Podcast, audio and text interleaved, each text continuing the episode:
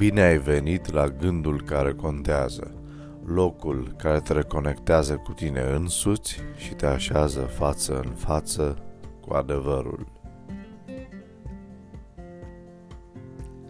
Aportul femeilor în istoria sacră, cât și în cea profană, a fost aproape mereu minimalizat sub diverse pretexte.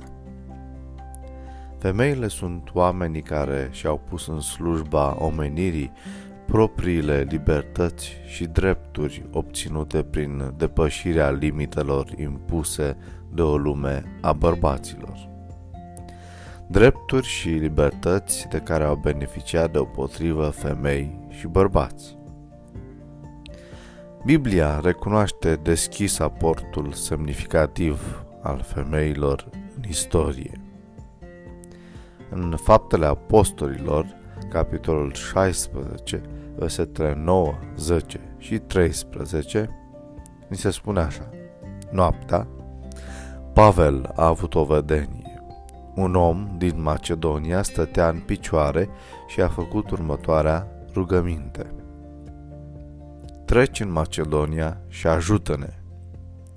După vedenia aceasta a lui Pavel, am căutat îndată să ne ducem în Macedonia, căci înțelegeam că Domnul ne cheamă să le vestim Evanghelia. În ziua sabatului am ieșit afară pe poarta cetății, lângă un râu, unde credeam că se află un loc de rugăciune. Am șezut jos și am vorbit femeilor care erau adunate la oaltă. Datorită urgenței chemării, apostolul Pavel a făcut de îndată pregătiri pentru a ajunge în Macedonia. Mai mult, întrucut mai înainte fusese împiedicat de la predicare, fără îndoială că acum era mai mult decât în mod obișnuit, plin de dorința de a vorbi altora despre Hristos. Pavel și tovarășii săi se aflau într-o cetate străină, într-o țară străină.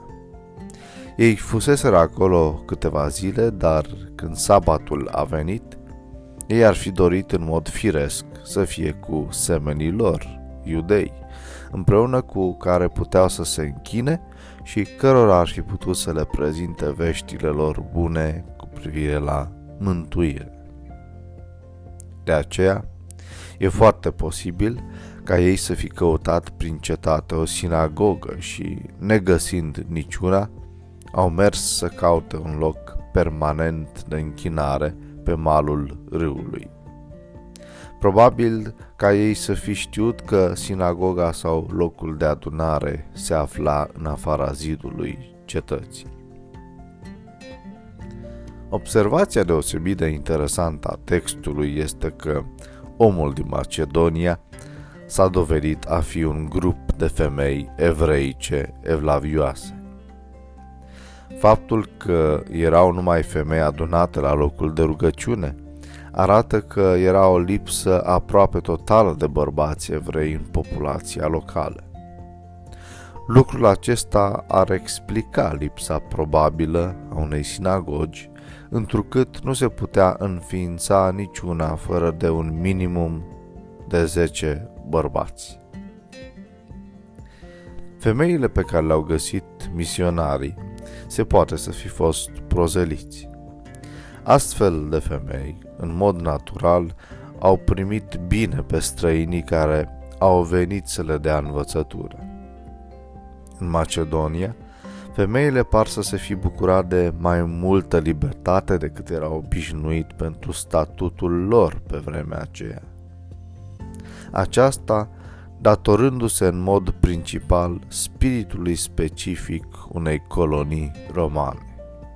În acest context, în această cetate macedoniană, apostolul Pavel a venit direct în contact cu un exemplu înfloritor de organizație imperială romană care i-a facilitat libertatea de exprimare. Omul din vedenie vorbește în numele tuturor conaționalilor săi din Macedonia.